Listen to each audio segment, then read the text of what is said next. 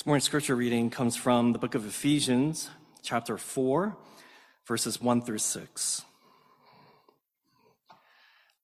I, therefore, a prisoner for the Lord, urge you to walk in a manner worthy of the calling to which you have been called, with all humility and gentleness, with patience, bearing with one another in love, eager to maintain the unity of the Spirit in the bond of peace. There is one body and one spirit, just as you were called to the one hope that belongs to your call.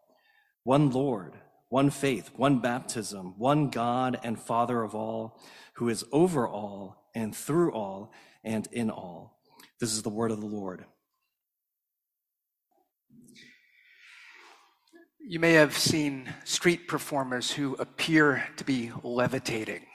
We don't get many street performers in this neighborhood, but if you take the risk to go downtown where it's not safe and anything could happen, uh, you may find somewhere uh, somebody just floating uh, still. Sometimes it's somebody that's just holding onto a stick in their body as they are, or somebody that's leaning at uh, such an extreme angle you can't imagine how they could do it for 10 minutes.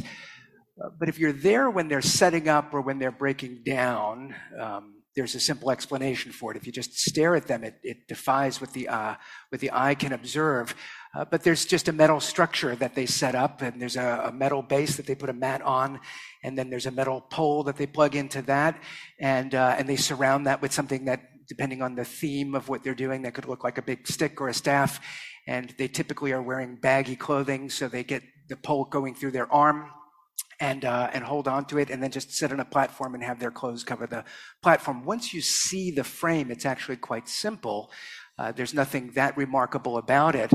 Uh, but if you don't know what's holding things together, if you don't know how it works, it could be quite mind baffling. And when, when we look out at the world and we try to make sense of the world and we think, well, what holds things together? Well, we have certain things. Well, gravity holds the physical elements of the world together, but gravity isn't the explanation for what's holding a, a married couple together. Um, what is it that's holding the world together? And the Bible's answer is well, God is holding things together. God, who created the world, also sustains the world, but we don't see God. And so, because we don't see God, it's hard to understand how things fit together.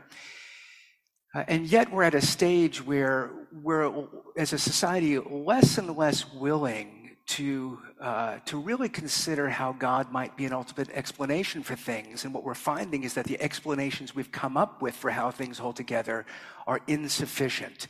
And we seem to be in a time where society is breaking down, where, uh, where we're growing more and more divided and more and more confused and more and more anxious.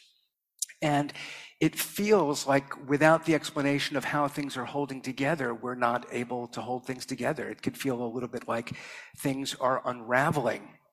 As we go into 2024, a new year always brings a lot of hope for new opportunities.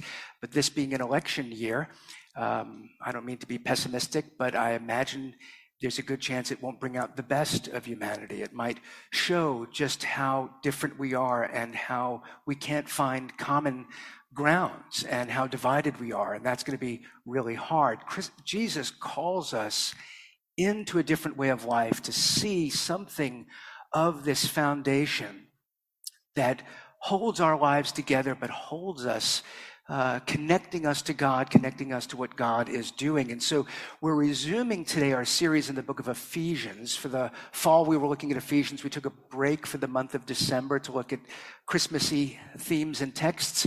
Uh, but today we're picking back up with Ephesians that will take us into the spring. And the sermon series is called Join Together growing together. Uh, those terms, those languages, those concepts come right out of, out of the book of Ephesians. And, and, Ephesians is always a good book for a church community to be looking at, but at a time period where it really is hard to think of what holds us together. Is there any possibility that I'm connected to anything meaningful, that my, my life has hope, progress, that I could have friendship, that I could really have support? Uh, and Ephesians is saying, yes, you can. The church, with the Spirit of God, is meant to provide those things. But we're all a little bit tired and we're all uh, perhaps um, enjoying some of the flexibilities that come with post COVID life, but also bearing the byproduct of feeling uh, like we just don't have the energy to take the effort to do the things we feel that we should do or that probably would help us deepen in friendships or get more connected. And so this is an opportunity for us as a church to think, well, if there is this unity, if there is this reality, how do we how do we dig deeper into it so we could also experience the growth, the life, the maturing, the hopefulness that comes with the life that we're invited to? So, this morning, as we pick back up with the series, I want to focus on that theme of unity. You can see it's in our passage. Uh, and where I want to begin is by talking about the source of unity. So, this is the first thing. I'm going to talk about the source of unity. What holds all things together? Well, the story of the Bible, the Bible begins the opening words, in the beginning, God. And then it goes on to tell the story. All things begin with God. And that is the beginning point for us. What is the source of God who makes all things, and therefore God is the one who holds all things together. And uh, therefore, uh, what, what we find that Paul is encouraging the Ephesians to is to remember God is the initiator. God began all things, including um, our lives and our life in Christ. And so he uses the language of calling in verse 4 as a reminder that it's not about what we want and what we choose, but about God who is gracious and kind, who's inviting you to join life with Him. And so in verse 4, the reminder is to remember, just as you are called to the one hope that belongs to your call. And so the call to follow Jesus is inherently hopeful, and he refers to it as one hope. Now, it's interesting because there's lots of particular things that we may be hoping for. Each of us may find a different facet of Christianity appealing. And yet, there's a, a, unified reality that what we have in common is one hope, unlike a lot of what brings people together, which is to have a common enemy. We hate the same thing, and that builds community. Here we say we hope for the same thing. And what is that one hope? Well, that hope is God centered, even if the particular thing you're hoping for is for forgiveness or for eternal life or for healing or for any of the things that, that we can say these are um, aspects of the hopeful message of Christianity. Uh, but Paul is saying, but fundamentally, there's one hope. We're all looking to God. That's the center, the source. And He calls us, He invites us into life with Him. And it's that life in Him that creates this new living possibility, this connection that as we join with God, we don't simply join with God, but we join with God's people. And in that sense, we're a new family. There's a new unity. So in verses four to six, we find he uses the word one a lot, this theme of unity. Um, but as a, as a Christian way of thinking about how unity works, uh, it, it's helpful to understand that while we are monotheists, we affirm one God only, we're also, as Christians, Trinitarian which, which then creates new possibilities. And so in verse 4, he speaks of one body, God's people, but one spirit. And so that unity of body and spirit is important. There's one Lord, and the title in the New Testament of Lord, that's, that's how Jesus is referred to. Uh, so it's clear from the context that's what he's talking about. One Lord, Jesus Christ, one faith, because that's what we're called to, is faith in Christ, and one baptism. So there's a baptism into Christ but Matthew's instruction is to go and baptize in the name of the Father, the Son, and the Holy Spirit. There's a baptism into the life of this one God, but that God is Father, Son, and Spirit. And in verse 6, there's one God and Father who is over all and through all and in all. So there's one Spirit, there's one Lord, there's one Father. And uh, that is everything. That's what holds things together. It's what creates the possibility of the, the tension and the complexity of Christianity that allows for uh, the kinds of things that otherwise we can't achieve. Uh, some of us really like unity, and we um, maybe therefore demand conformity. Some of us really like diversity or individuality. But how do we do it at the same time? How do we make sure that we have something in common, that we're not against one another, um, but that we're not bland or ordinary or wiping out distinction? And here, within the, the, the, way that Christians are being trained to think, we're called into the life of God, where, where fundamentally God is one, and God is in all and through all, and therefore there's a unified reality. Uh, but that doesn't mean there's not individuality or diversity, because that one God is Father, Son, and Holy Spirit, just like the one body of Christ may be New York or Presbyterian or American uh, or any location, any group of people, any language. Uh, that on the one hand, we're one in Christ, but on the other hand, we maintain distinctions, and therefore it creates this beautiful possibility. And so uh, the, the, image here, the primary image uh, as it relates to us, is this one body and one spirit in verse 4. There's a number of images that, that are used in the book of Ephesians, but this imagery of a body, just like in Genesis 2, where God forms Adam, whose name means humanity, from the dust, and then breathes his breath into him, making him a living being. So Jesus is calling us to assemble to be one body, and then the, the Spirit of God is breathed into us so that we become a living body. And so Paul uses this, Paul who writes Ephesians uses this body imagery in different places. In First Corinthians, he's trying to highlight diversity. Just as a body has different parts and yet all parts work together, uh, so the church is one and yet we're distinct and yet we, we're working together. In Ephesians 4, the concept of the body has to do with maturity and growth that he's calling us into life in Christ, but wanting us to grow just as a human body would. It grows simultaneously. Um, sometimes, depending on at what ages, people go through a stage where maybe their head is a little bit disproportionate, and you know, uh, when the body doesn't grow exactly simultaneously, you could see it. But the idea is, is uh, over time, the body is going to grow together, and and that's what we're being called to: is that that that there is one people joined together and the Spirit is at work in us, so we're growing together, we're maturing, we're deepening, we're being changed, we're being transformed, and we're part of the, the means of that. So, what is the source of our unity? It's a God centered unity. It's a source that's rooted in the call to come to life in God. Jesus will lead us there. The Spirit will be present. God, who is over all and in all and through all, uh, is the source of unity. So that's the first thing, our source of unity. Secondly, I want to talk about the task of the unified, because he's exhorting us here. He's asserting a reality. We are one. But now he's wanting us to live out of that reality. So, first, the source of unity. Now, secondly, the task of the unified. The task of the church is not to become one, it's not to come up with a plan for how to unify, it's to recognize the reality that God has made us one. And we should be eager, verse 3 says, to maintain the unity of the Spirit in the bond of peace. So our call is not to make one church, uh, but to accept the reality that the church is one by God's design and to maintain that unity, that bond. We should be at peace with God and at peace with one another. Um, it is because we have not maintained that unity that then it does become the task of the church to recognize that we have divided and we need to figure out how do we fix this. Um, but according to the design of the church, there's what's sometimes described as an invisible church, united by the Spirit, people called, chosen by God, um, people who evidence the fruit of the Spirit. Um, there is an invisible church seen to God, but that church is meant to be a visible church.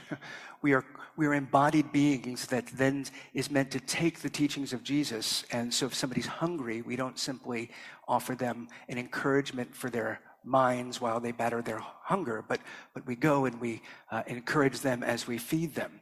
There's a sense in which the church, uh, the invisible reality is meant to be made visible. And so we have this odd tension now where, uh, by the design of God, the church is one but by the immaturity of we who were in the church, we've divided. And in some cases, it's um, somewhat innocent and unfortunate. We have different understandings, different theological positions, and so we simply agree to disagree. We have respect. We're not calling names, but we just have to act out of our own convictions. To a certain sense, that's okay. Um, but of course, you look at church history and it's a lot more complicated than that. Our divisions were not simply always agreeing to disagree, but sometimes it was threatening to kill those who didn't agree. And therefore, there's something uh, in the life of the church where we've failed to understand this reality, we've failed to grow and mature in it, and therefore we've failed to maintain the unity. And what happens is that the church becomes no different from the world. Jesus calls us into the life of God that involves a whole new way of living. And yet we're so slow to really grow and to learn, uh, and therefore we don't take on the characteristics. We don't trust God enough to do what he lays out, and then we find that division ultimately comes. And so, in order to maintain this bond of peace, Paul tells us in verse 2 that we need to do these things with humility, with gentleness, with patience. We should be bearing with one another in love. Um, those are the attributes of God that became clearest in Jesus Christ. He came with humility. He was gentle and lowly. He was patient with those who didn't understand and were arguing with him. He was bearing with even his own disciples. This is the nature of Jesus. This is not always the nature of us. And so, what are the characteristics we display? Not humility, but pride. We get offended easily. I want to be better than others. That will not work if we want to maintain the unity of the church. Instead of gentleness, there's harshness. We lose our patience.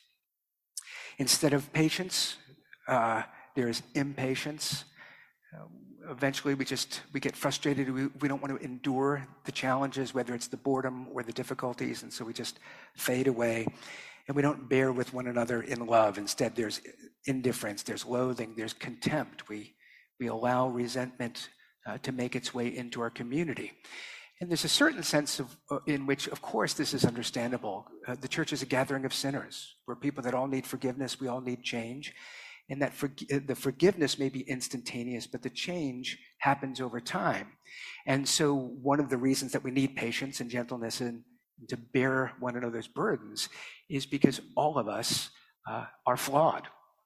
And therefore, real church community will require us to exercise these attributes of patience and humility and gentleness.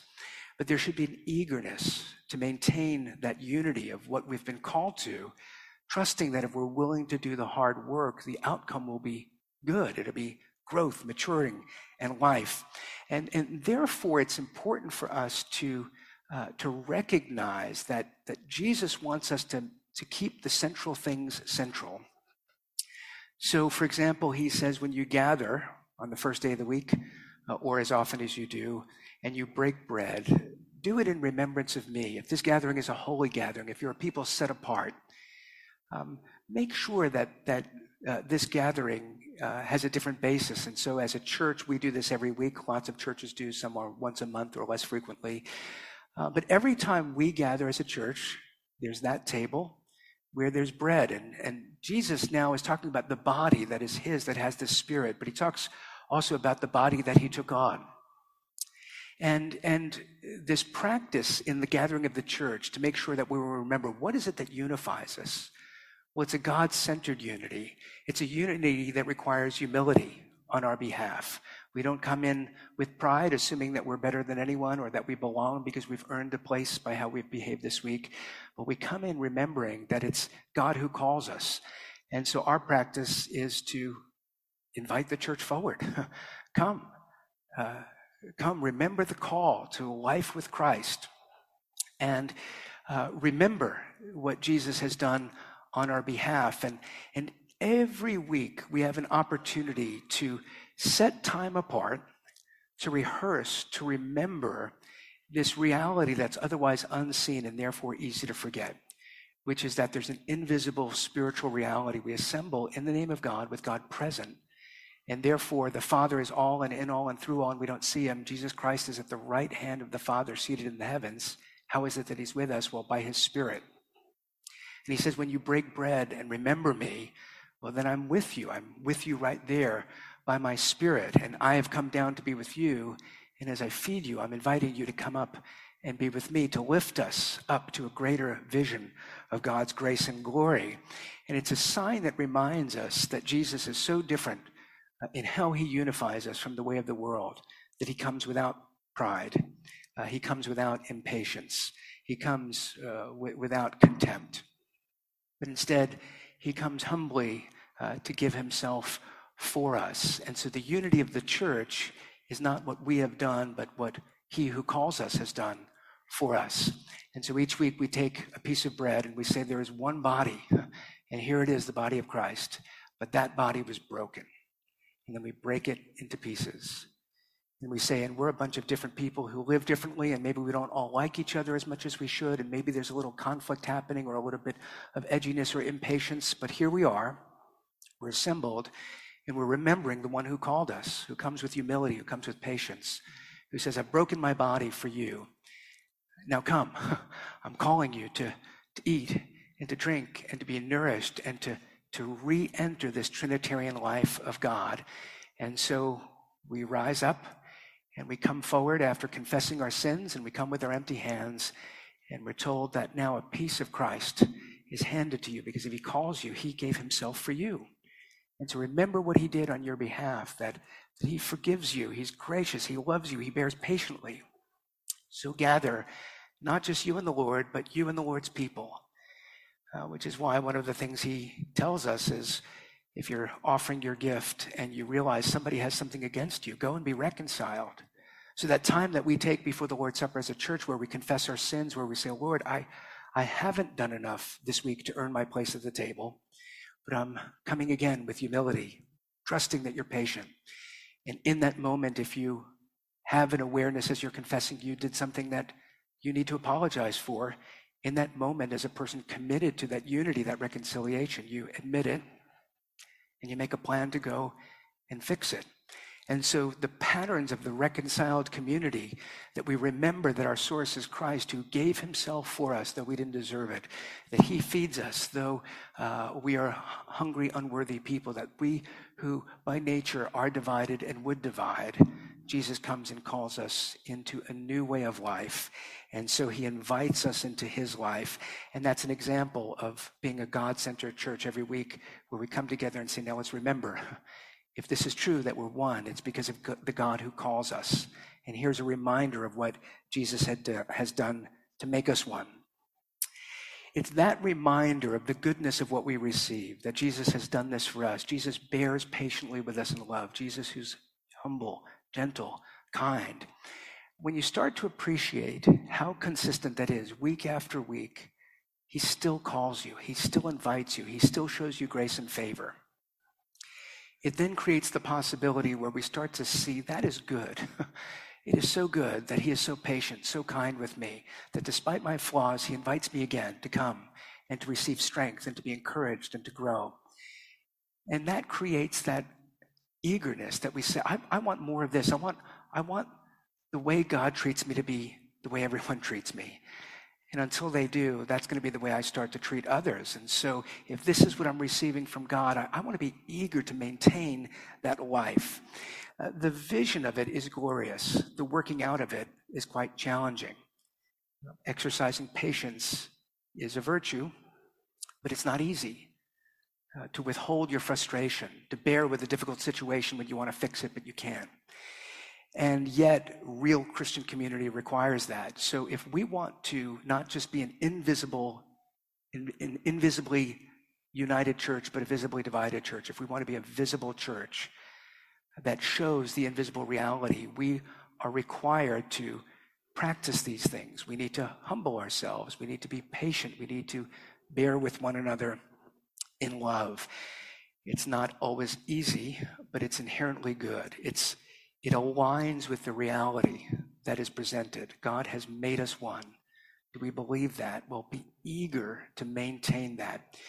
And the eagerness is important because, yes, the sacrifice is real. At times you won't want to do it. At times you want to withdraw from the church or particular people in the church. But we're called to keep coming and returning. Uh, and it's that eagerness to, to recognize that the gospel makes new things possible we really could patiently love one another. We could really mature. We could really grow together. And the eagerness for that then strengthens us to be willing to do the hard work in the moments uh, because we know that the life and the way of God is good. So, I'm going to move into the third thing. First was the source of unity. Second, the task of the unified. But here's the third thing I'm going to talk about today the way of union. And so uh, we're called to be eager to maintain the unity Uh, of the body.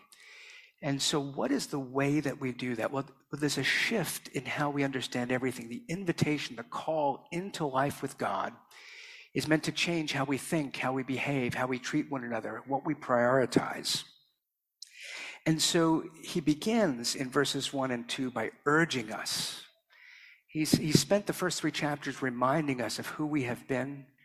He says, Remember that you were dead in your sins and trespasses. You were strangers and aliens who did not know God, but God being rich in mercy, um, brought renewal. He cleansed you. He forgave you. All of these things. And now that Paul is saying, if this is ultimately true, that, that now you're not some isolated, broken person, but you're invited to join with God and to receive growth and healing and to be part of his family, well, then there's an urging.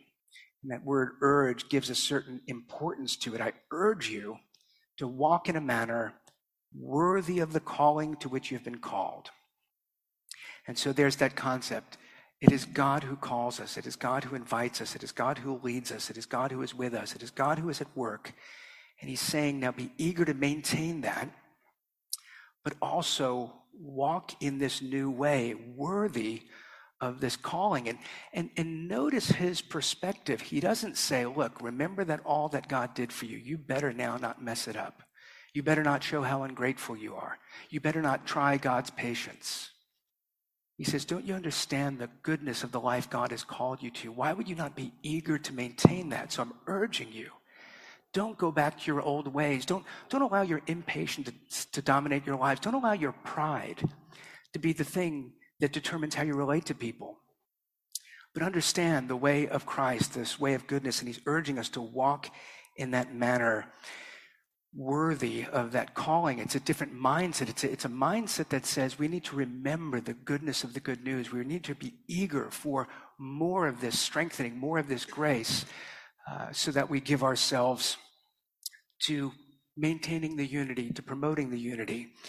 Um, I read this week uh, a Christian author who posted on his blog a, a story where uh, he bumped into a woman who had a Harry Potter tattoo on her forearm. And he, he uh, was sharing his speculations of, of what he would get if he were to get a Harry Potter tattoo, which it is clear he was not going to do. So that's why he wrote about it rather than going and getting the tattoo. Uh, but with, if, there's no doubt in his mind, he said, without a doubt, having seen that, if I were to tattoo something on my forearm, forearm, it would be the words, you're a wizard, Harry. For him as a writer, he said that is the most fundamental line uh, that unites the whole book, the whole series of seven books, and it comes early on. It's the words of Hagrid. So, for, the, for those of you who aren't familiar with the Harry Potter story, Harry is an orphan, and he goes to live with his uncle and his aunt, and they are cruel. And um, they treat him terribly. They have their own spoiled child that they treat wonderfully. And they, they don't tell Harry anything about his parents. Uh, they don't tell him anything um, uh, uh, or much about his own life. And Harry is just of the impression that he's a loser, that he's unwanted. And uh, this school, Hogwarts, has been sending him notices inviting him to come and study. And Harry's uncle and aunt are just throwing them out. And so this figure from Hogwarts, Hagrid, shows up uh, and he comes to personally invite Harry to come and study. And then he's utterly surprised to find out that Harry knows nothing, that his uncle and aunt have not told him that he's famous, that there are all these people who know who he is. And, and the, the aunt and uncle have not told him of, of the honorable work and the important, courageous work that his parents had done. They kept all of this hidden. And Hagrid, in a moment of uh, unbelief and anger and frustration or whatever it was, he just reveals the truth. Harry, you're a wizard. And, and the guy who shares this story, I think what, what connected with him was the, the sense of where we go through life and the world sort of communicates, you know, you don't belong. You're not good enough. You're a loser. We're not going to tell you any of the reality of grace and hope and possibility. We're just going to talk about your flaws. We're going to talk about what you need to do to be with us. We're going to, we're going to talk about these things. And here's somebody who, who's thinking about whether or not he should tattoo this phrase on his arm. This moment, if only somebody would come to him and tell him who he is. And that's what Paul is saying. He said, you know, Jesus comes and he calls you. And he says, Do you know who you are? That God in his grace, he knows you with all of your flaws, but, but he wants you to come and he will forgive you and he will give you life and he will heal you and he will bear patiently with you. So Paul says that this is not something that we see. This is hidden in the way that the world is organized and functions. Paul says, but you're a Christian. So I want to urge you to walk in a manner worthy of that calling. And it's something that we take for granted because, I'm sorry, the unbelief that the world fundamentally says you just got to be good enough or you don't belong. And Jesus comes in humility and patience and says, That's not the way of God. And God is so hidden in this world. Don't get caught up in the division, in the frustration, in the anger. But remember who you can be because of who God called you to be. And now live a life worthy of that calling. It's a very different mindset. It's a mindset that, that transforms that performative nature, the religious nature, the insecure nature, that says we could trust him. He's kind and gracious. And now, take that seriously. Be eager to maintain that. Um, uh, don't take for granted what you are called to. Uh, verse 1, Paul says, Therefore, I, as a prisoner of the Lord, urge you to walk in this manner. He's not using a metaphor, he's writing this from prison. And so you would think that Paul would say, Look, as an apostle, I'm commanding you to be obedient. Don't you understand what God has done for you? He says, as a prisoner, of somebody who can't roam around in the outside because the government has confined me. But I'm not a prisoner for Rome. I'm a prisoner of Rome. I'm a prisoner for the Lord. So even if Rome will confine me to this place, I will do what I can to encourage and exhort the church. And by God's design, He not only from prison encouraged the Ephesian church, but for 2,000 years has encouraged the church throughout the globe. That's the nature of God's mysterious way in the world. You can try to hold Him back but this announcement, this call, he will find the way. You could imprison his apostle, his messenger. Uh, but the word of God is not bound. And so uh, the power of the Spirit is still sending the invitation out, calling people to come. Um, a few years ago, I had a conversation with a guy who was coming back to church. And his story was that he had grown up with a faithful Christian mother who brought him to church. And um, he fell away not because he had a problem with the church. Unfortunately, that is sometimes the story that people have a, a, particularly bad experience. He didn't have a bad experience, it just grew to be less compelling. He grew more indifferent to it. The church was boring, irrelevant. This guy happened to be super bright, so he got to college and he realized there was a whole sophisticated world out there, and he just didn't have time for the, the foolishness of what the simple people go to. And so in graduate school, he did an internship and he worked at a place where uh, they would take him out quite often. And as an intern, I think hoping that they might find a match for the uh, for after graduation. Hey, you want to order the $125 steak? No problem, do it. Go ahead, have a third cocktail. And he found himself sitting there thinking, I'm, I'm about to make a choice with, with what I'm going to give my life to. And he started to lose trust that they were interested in him, but just interested in, in what he can do as he performed for them. And then he looked around and said, At some point, steak and cocktails are not going to satisfy my soul. Here was a guy that was looking for something deeper, and he thought that he would find it apart from the church. He, he was of the impression that he had matured higher to a new level.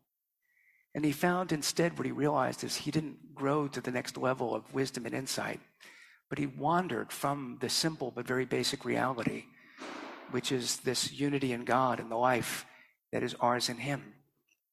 And so, so he made this decision at that stage in his life to return to the church, uh, to come to a place where, where what he did that week didn't make a difference on whether or not he belonged here. And it's funny, we live in a city where, where nearly all of us are saying we value all people. Uh, we want to we want to be for the lowest to the greatest. And yet, who are we going to hang out with?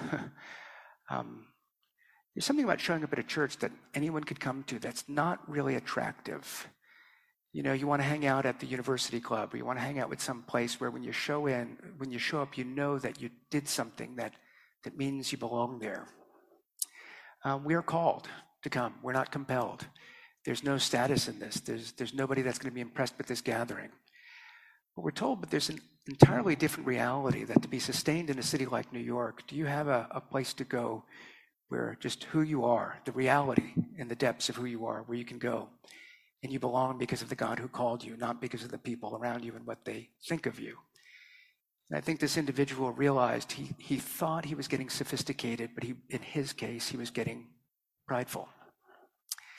Um, and then he realized he was longing for something that was missing from seven years of his life, and he was coming back.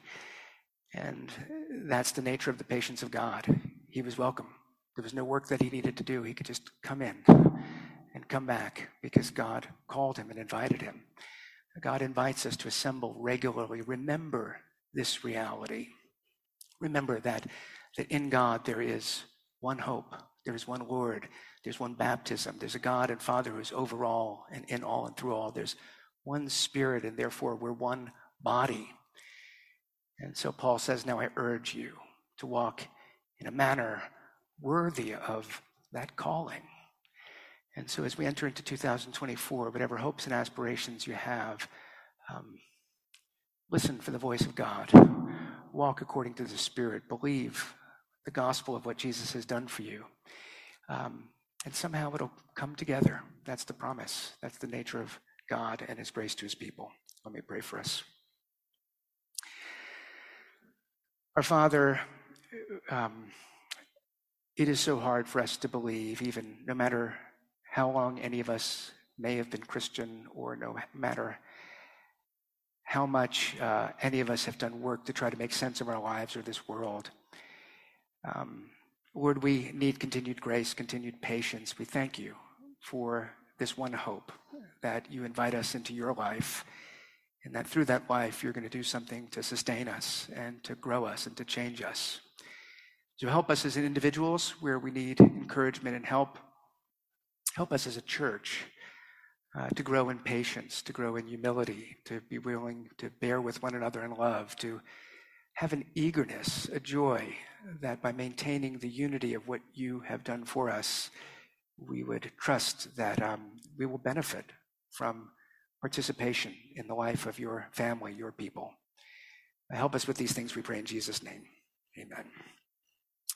Please rise if you're able, and let's respond in song.